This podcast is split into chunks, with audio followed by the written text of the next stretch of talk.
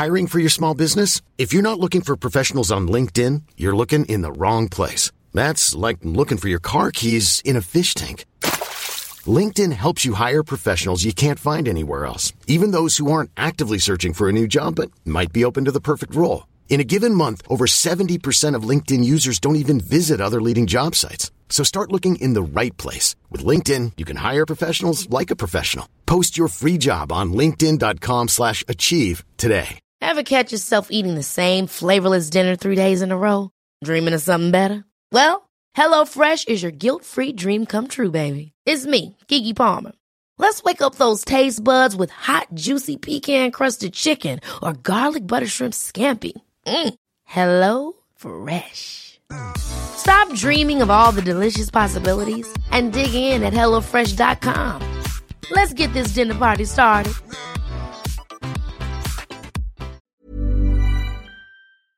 This is Little Atoms, a radio show about ideas and culture, with me, Neil Denny. This week, Michael Donkor talks about his brilliant debut novel, Hold.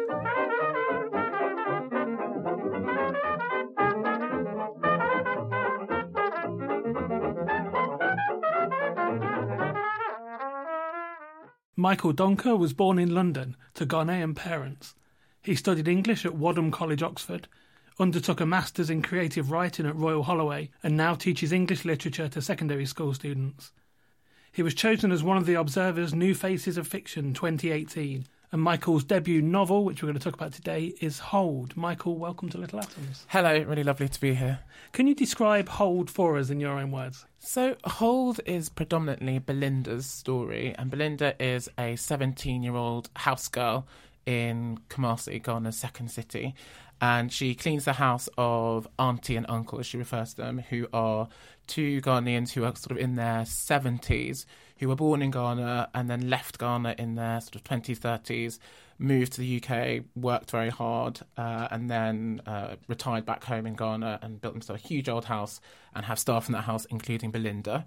And Belinda works with another house girl, a younger house girl called Mary. And the opening of the novel is very much about the relationship between these two girls diligent, sensible Belinda, and much naughtier Mary. And then auntie and uncle have some guests come over from London who meet Belinda and think that she is the most magnificently uh, well organised, well behaved, obedient kind of young Ghanaian woman that they've ever seen.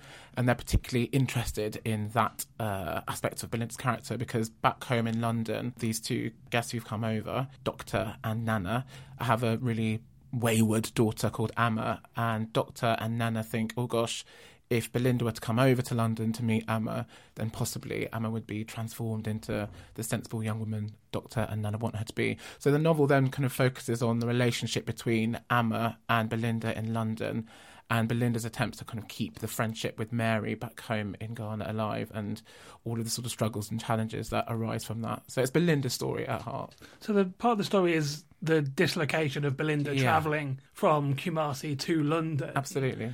And you've done that yourself, albeit in the other way around. You've travelled between London Yeah. and Ghana. So tell me about something about your own experience of that, sort of having grown up in London, then going over and experiencing it the other way around. Yeah. Um, I think one of the things that I always was struck by when I went back to Ghana as a child in particular was how immediately I was kind of marked out as being someone who was different. So I suppose I maybe quite naively, you know, when I was sort of 10, 11 or 12 would go to Ghana on family holidays. I would assume that I'd be able to kind of blend into the background because I looked like everyone else and, you know, I thought that that would kind of be fine. But people, before I'd even opened my mouth, had this awareness that I had come from the UK. And so they had all these expectations about what I was going to be like and how I would behave and so on. So I think that expectation of going home, as it were, which is very much the term that my mother uh, and my father actually used when we talked about going back to school, and it was all about going home. It wasn't really as easy and straightforward a home going as that sort of phrase suggests. And this book also, and we won't go into too much detail about this because I don't want to give the story away, but it's a book about sexuality as well. Yeah. You then subsequently became, you know, an out gay man. Um, so you talked about going to Ghana and being different because you were the guy that came from London. So what's it like for a gay person travelling back to Ghana? Well, it's quite a tense experience in all sorts of ways. I think, particularly because there's this weird silence around sexuality in lots of ways in Ghana. So, if someone is suspected, in inverted commas, of being gay, lots of the time it isn't discussed. It just sort of it's just kind of hedged around. And that kind of creates this feeling of anxiety because you're kind of constantly waiting for the moment when someone is brave enough or bold enough to mention that taboo topic, which means that you're constantly kind of walking on eggshells, which is not the easiest of experiences. Um, I think that Ghanaians are becoming a bit more progressive in their attitude towards sexuality, but I think it's it's taken quite a long time, and I think homosexuality is still very much seen as a kind of Western ill that has been transported to Ghana, um, so a kind of affliction that comes from outside. And I think that's a really big bit of the challenge that needs to be sort of um, overcome. That's one of the big problems I think that needs to be kind of addressed in terms of Ghanaians rethinking their attitude towards sexuality. So Kumasi, which is the, the city that Belinda travels from, mm. is it's a regional capital yeah. of, of Ghana. What's it like? It's mad. It's completely bonkers. It's Ghana's second city, so it's not a sort of frenetic and moneyed as Accra, the capital, but it's still pretty large. It's just completely traffic clogged and uh, quite disorganized in the way that it's kind of arranged as a city. But it's so brilliant in terms of its energy and the resourcefulness of the people that live there. Like people don't sit on their asses and sort of just wait for someone to help them. Everyone's quite plucky and spirited, and there's a real sort of sense of doing things into the late hours. So there are always things going on at night time, whether it's people selling things or dancing, whatever. It's a very, very kind of lively 24 hour city, I think. I really like it. It's a very particular place. And I think it often takes me about two or three days when I go and visit to kind of get into the very particular rhythm and mindset of that city. But once I'm there and on board and kind of accept the crazy, um, it's a really fun place to spend time. The novel set in 2002. Yeah. Let's talk about why you chose that time period. So in 2002, I was around the same age as uh, Belinda and Amma and experiencing lots of the things that Amma in particular is experiencing. So, kind of considering university and kind of being on the cusp of adulthood. And so that is sort of why that kind of time period um, felt like a kind of fertile one to mine for um, writing this novel. And also, I, I don't know, very nostalgically, I just love all of the kind of music and pop cultural stuff that was going on at that time. So and were was, you into Radiohead as well? Oh yeah, yeah, yeah, yeah. And Skunk Anansie, and I, I, I loved walking down memory lane um, as I was writing the novel and trying to kind of give it that real kind of texture of references and the way that people actually kind of interact with the culture. Sort of putting that sort of thing into the novel really excited me. I want to talk about the three main characters again then in a little more detail. So Belinda, as you said, she's working as a house girl mm. for Auntie. Um, she has a particular way of dealing with that, which she's trying to impart to Mary. Tell us about that when I was creating Belinda as a character, I was really struck by this sort of challenge in that she is quite passive in all sorts of ways. And obviously, having a kind of quite stationary character at the heart of a novel can be quite dry. so I was really interested in ways of animating her, but maintaining that passive aspect of who she is, because it felt really true to me that young girls in Ghana in this situation are very polite and obedient and efface themselves essentially because that's what they're required to do in order to work successfully. They're not meant to be noticed, you know. So that sort of discipline, that kind of self-policing thing was really kind of key to me. I really wanted to get that right.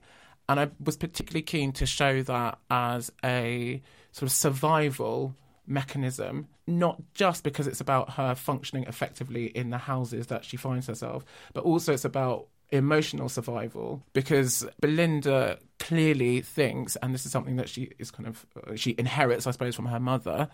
Um, that if you bury emotions, if you repress things, then eventually they'll kind of go away over time, and you'll be able to kind of manage uh, your life more efficiently and be more effective and active as a person. And so that's what she's doing. There are two things going on, I think. The kind of policing of oneself is about being a good house girl, but it's also about surviving, I think, too. And Mary, tell us something about Mary because she is not like that yeah. at all. Yeah, she... Mary is the, the great disruptor, I suppose. And it was really brilliant writing her, actually, because you know, whenever I kind of got a bit bogged down in Belinda's very kind of austere, severe, sensible ways, you could just sort of throw in a merry conversation, kind of break things up a little bit. She for me, she kind of represents something about possibility, about another way of kind of operating in this very regimented and rigid Ghanaian society. I think she also represents a bit of Ghanaian culture, which I think is is not often that represented, which is the great kind of sense of fun and naughtiness. And when I was talking before about the kind of energy of Kumasi, I think lots of that is in the slightly anarchic quality that Mary has. Yeah, and I also wanted there to be a relationship between the way that Mary disrupts Belinda's thinking and the way that Amma does a similar kind of thing, but slightly differently and to a very different kind of effect. So, and Amma, um, Belinda comes to London to be basically, as you said, a companion. Yeah. For Amma, and you know, Doctor and Nana, they're doing very well. It's a middle class family. Mm. They live in Clapham. They've got other property. Brixton. They live in Brixton. they're buying other properties yeah. elsewhere, and Amma's also brilliant. You know, she's going to a good school. She's doing extremely well, but she's unhappy. Mm. Why? Mm. I think she's unhappy partly because I think of the pressures of being a high achieving young person.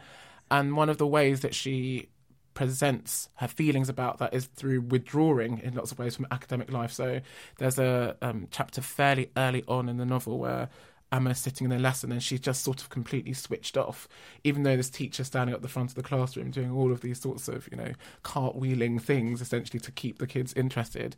Amma just withdraws from the expectations that are placed on her and the pressures of being in that kind of environment. And I think also, more importantly, I suppose, she is coming to an awareness that there are parts of her identity that do not fit in with the way that her parents had imagined that she might be as a person. And it's very difficult when you live in a society which is constantly telling you to be yourself and be who you are. If you find yourself in a situation when that is uh, the most difficult thing to do and potentially the most dangerous thing to do. And she's wrestling with that. How is it that she is the person that she wants to be, given that her parents are subtly and not so subtly telling her that that's not okay. So that's where her, her sort of deep anguish, I guess, comes from that tension. There's never been a faster or easier way to start your weight loss journey than with PlushCare. PlushCare accepts most insurance plans and gives you online access to board-certified physicians who can prescribe FDA-approved weight loss medications like Wegovy and Zepbound for those who qualify Take charge of your health and speak with a board certified physician about a weight loss plan that's right for you. Get started today at plushcare.com slash weight loss. That's plushcare.com slash weight loss. Plushcare.com slash weight loss. Hiring for your small business? If you're not looking for professionals on LinkedIn, you're looking in the wrong place. That's like looking for your car keys in a fish tank. LinkedIn helps you hire professionals you can't find anywhere else, even those who aren't actively searching for a new job but might be open to the perfect role. In a given month, over 70% of LinkedIn users don't even visit other leading job sites. So start looking in the right place. With LinkedIn, you can hire professionals like a professional. Post your free job on linkedin.com slash achieve today. Ever catch yourself eating the same flavorless dinner three days in a row? Dreaming of something better? Well, HelloFresh is your guilt-free dream come true, baby. It's me, Keke Palmer.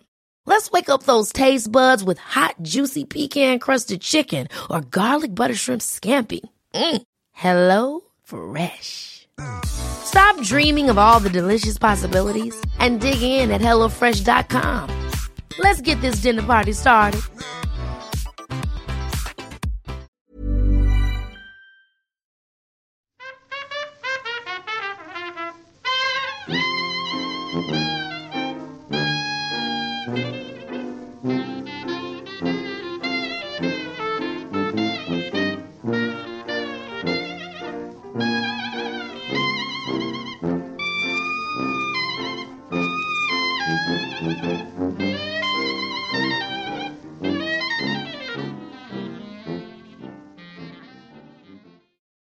Listening to Little Atoms. I'm Neil Denny. Today I'm talking to Michael Donkor.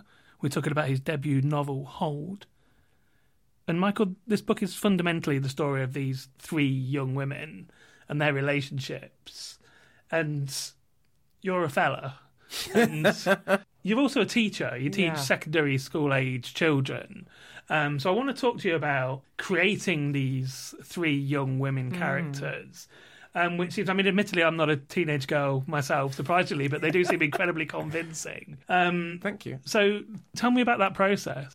Um, it's a process that I entered into quite thoughtlessly in a way, in the sense that I wasn't overly conscious of the idea that I was creating three young girls and that I was a man and also I needed to be very careful, or that I needed to be very fastidious and do all sorts of research and, you know, go and interview lots of teenage girls to really kind of get into their minds. I tried to write quite freely and quite imaginatively, really, which sounds maybe silly or straightforward, but I was imagining um, what it was like to be a teenage girl. And my imagination was supported by the conversations that I've been having with my really close female friends for years and years and years about what it's like to be a young woman and the challenges and brilliant things that come with being a young woman in the world. And also my home life. So when I was growing up, it was my mum and my two sisters. My older sister's 10 years older than me, and the next sister is seven years older than me.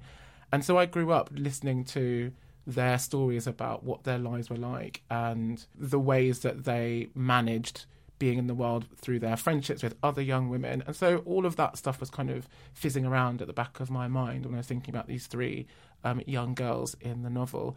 I suppose also as well, there's lots of stuff that is going on in these three characters' lives that is common to both girls and boys. All of those things we were talking about before about kind of feeling um, dislocated or feeling um, not particularly at home in your given context are things that men and boys experience as women and girls do. So I think there's lots of stuff that's kind of common human experience I'm drawing on as well. And obviously the music as well, as Yeah. you already said. yeah.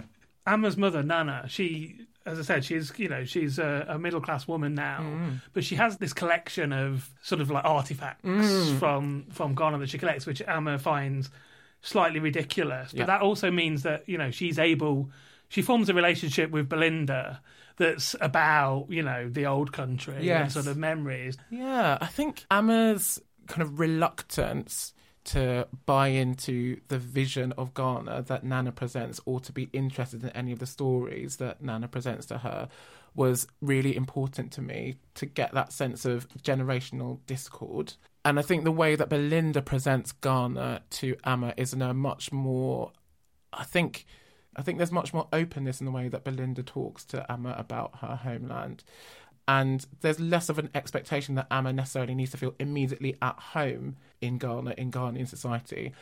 And one of the things I was particularly keen to kind of focus on was the idea that, while Nana sort of impresses and imposes particular ideas about Ghana onto Amma, Belinda sort of tries to guide Amma a bit more. So there's a chapter which I really enjoyed writing where Amma and Belinda are at a kind of Ghanaian community mm-hmm. event.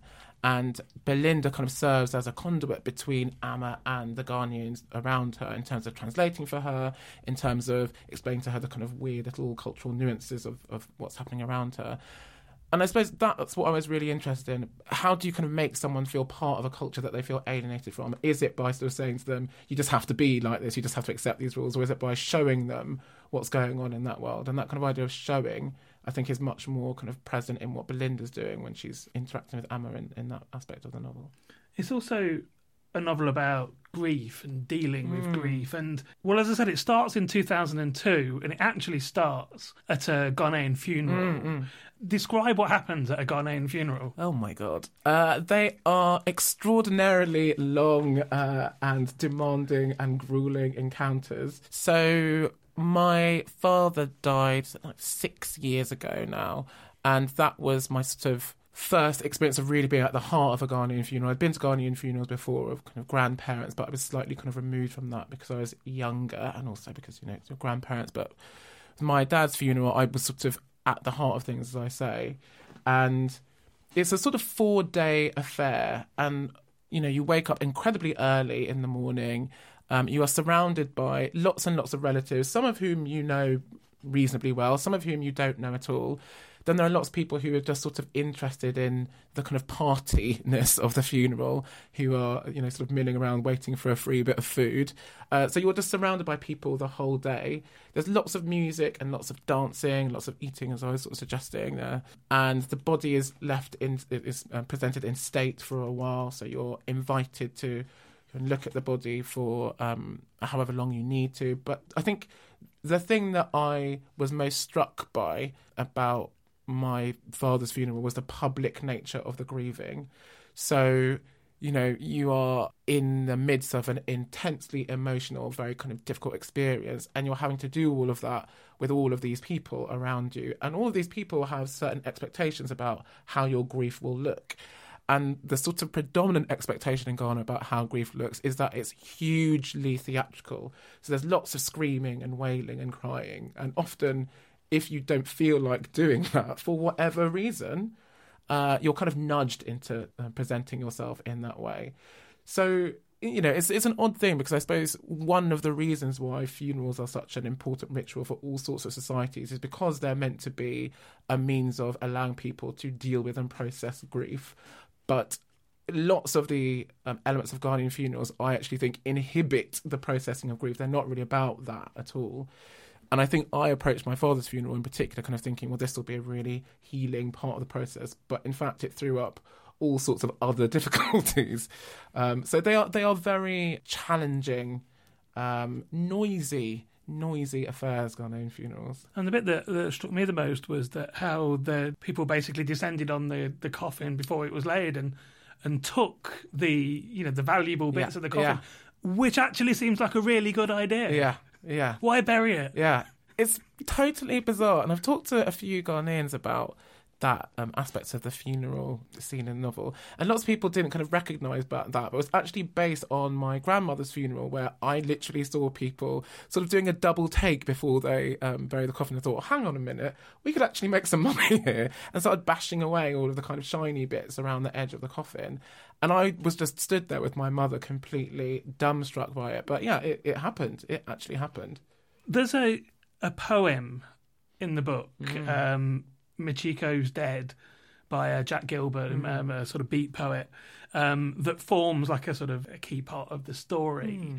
Um, but it's a poem that's about, again, about dealing with grief. Tell me something about that poem. I love that poem. It was sort of given to me, I suppose, by a friend at university um, because he was really struck by it. And he was really struck by it, as I was, the sort of central image, which is about coping and about resilience to use that very 2018 word, um, about resilience and about the way that we are adaptable and maybe more adaptable than we think we are to deal with um, really tricky, destabilizing situations. And one of the things I particularly liked and felt was really useful in terms of introducing it into this novel was that the image of kind of coping and carrying things and shifting things around and contorting yourself to make things work it spoke very much to the process of dealing with grief, but also with the process of working through other sorts of emotional difficulties that all of the characters go through in the novel. So issues of dislocation, as we were talking about before, issues of kind of loneliness and solitude.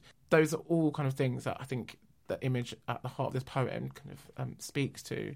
And I think equally, I was really, really taken by the idea of grief and dealing with grief being a kind of work and that poem is very much about physical and other kinds of labour. And the novel is full of acts of labour, uh, you know, kind of practical work in terms of what Belinda's doing around the various houses that she works in, but also emotional work and lots of the conflicts that go on between the characters and the way they resolve those conflicts. So that's between Belinda and Amma or Nana and Amma or Belinda and her mother requires work, requires a kind of labour. So I thought that poem just did all sorts of excellent things. yeah. Now I just want to say one more thing, and then I'll get you to, to read a bit of the book yeah. for us if you would. And when Belinda's thinking about that poem, she describes the man struggling with the box yeah. as an image from Chuckle Vision. Yeah. Um, rather brilliantly, as we recorded this today, Michael, I think as this is a book about grief, we should dedicate this interview today to Barry Chuckle. I think that's only right. if you would read us a bit. Okay, so I'm going to read a section from fairly early on in Belinda's time in London She's been here for a few days. Nana wants to go out with her to buy some clothes. That's what happens here. Earlier that day, in Belinda's new bedroom, Nana picked through Belinda's belongings. Belinda looked on, tightly wrapping her fingers around her thumbs. Nana inspected each item, making disappointed noises in response to every t shirt or pair of shorts. Nana started moaning about how she never got to have a girly, girly shopping time anymore.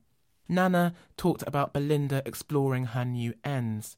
She thought they should do it quickly, before the sticky weather broke. Nana promised they would have too much fun together. So they headed out for Marks and Spencer. Belinda walked just behind Nana as they made their way along noisy Brixton High Road. Flat, late summer heat hung from Belinda's shoulders. The sky was bored. The traffic was angry. Everything around them beeped or screamed. People on bikes turned around to swear at people in cars. Three striped white vans with swirling blue lights moaned. Buses bent round corners looking like sick caterpillars.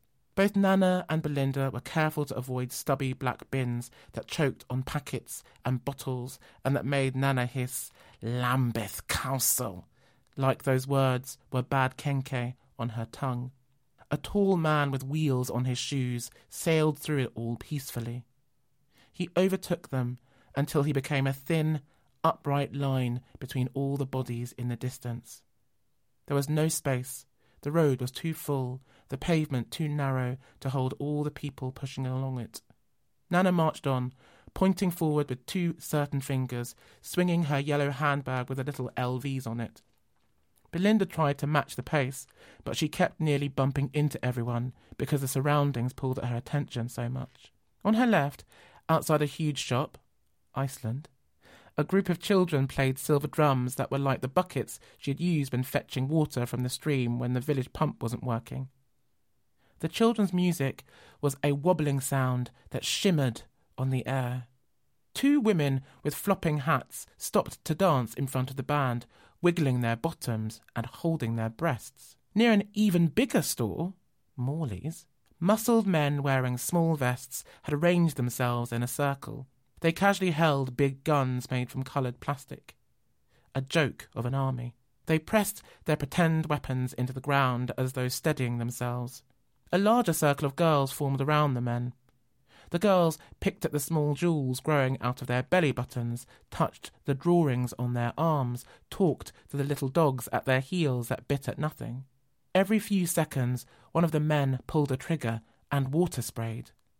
The girls shouted like they were surprised, the dogs became furious, and all the men shook hands. Nana muttered.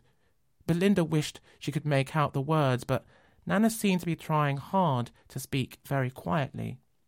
Opposite Superdrug, Belinda tripped and landed on her knees. A girl in a red cap with a wad of leaflets in her hands helped Belinda back up. Through a giggle, the girl asked Belinda if she was okay. It took Belinda time to get to her feet and to understand what had been said because she was distracted by the picture on the leaflet a black baby with squeezed eyes and tears moistening dusty cheeks. The girl asked Nana to do something about saving children for only five pounds a month. Nana was not interested. Belinda knew what crowds were like. She had battled through Newtaffel she had been in packs of brave pedestrians who ran across the crazy junction near Quadrocanyon Street. But it was different when so many of the rushing faces in the crowd were white. Obviously, she'd seen obroni before.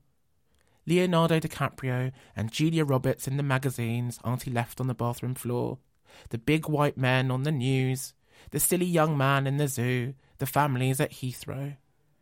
Belinda was familiar with the idea that their hair was weird, their voices weirder, like the sound ignored the mouth and came out through the nose. But here, they were even stranger. They seemed so determined or focused. Yes, their pale stares were very focused on something important. And they themselves were important too, with their heads up and shoulders square and faces on the edge of anger. They were certainly too important to notice her. But if, for a second, they did let their gazes drop on her, would they dislike what they saw? Would the sight of her bring more red to their faces? Stepping aside for a child who was held back by a stretchy leash, surely meant for one of those yapping dogs, Belinda wondered if Nana had ever felt the same foolish fear of whites. She wondered how Nana had quieted it. Because how could you live here with that prickling fear? How could you breathe, think, do anything? Finally, they got to Marks and Spencer. As they passed through sliding doors, Belinda tried to find the source of the whining background music. Nana moved them on, drawn by various red signs. Belinda squinted in the hard light. Rails of dresses divided the space, blocks of shifting pattern. Alongside those were tables of blouses, some folded, others slumping messily towards the floor. Women grabbed things from hangers, checked tags trailing from cuffs before tossing the things back. Younger girls, the daughters of these women, found everything funny and so kept laughing and showing tiny teeth held together by metal wires. Nana swung round and pressed a green top with only one sleeve against Belinda's chest, smoothing it down with firm strokes. Belinda held her breath as Nana screwed up her nose, dropped the top, then tried out a blue version. Nana didn't like that one either. They went on like that for a while, with Nana thrusting spotty, frilly, velvety things at Belinda. After what felt like ten minutes, with dampness collecting at the back of Belinda's knees, Belinda's eyes found the children's wear section ahead. It was marked out by a poster that hung down from the ceiling. In the poster, a mixed race girl wore the stupidest of smiles. Many of the adverts here had mixed race girls in them, Belinda had realised. After Nana ushered Belinda into a changing room, Belinda snorted because she knew exactly what Mary would want to do. Mary would want to tear the picture down, stamp on it, and tell someone in charge that they should replace it with something much, much better a nice photo of her. Belinda snorted again. The white cubicle around her was neat and tight. Her reflection in the mirror was still. The shopper's chatter had reduced to just a swishing in the background. There was nothing but that silly thought of Mary and coolness around her ankles. But then a hand poked through the curtain. It clutched three denim shirts. So I've been talking to Michael Donkor. We've been talking about his debut novel, Hold, which is out now from Fourth Estate. Michael, thank you so much for coming in and telling me about it. Oh, it's been brilliant. Thank you so much for having me. This episode of Little Atoms was produced and presented by me, Neil Denny, and was first broadcast on Resonance 104.4 FM. Little Atoms is supported by 89UP, and the podcast is hosted by ACAST. Find us on iTunes, and if you like the show, please do leave us a review. You can find old interviews, new journalism, and more on our website, littleatoms.com. Thanks for listening.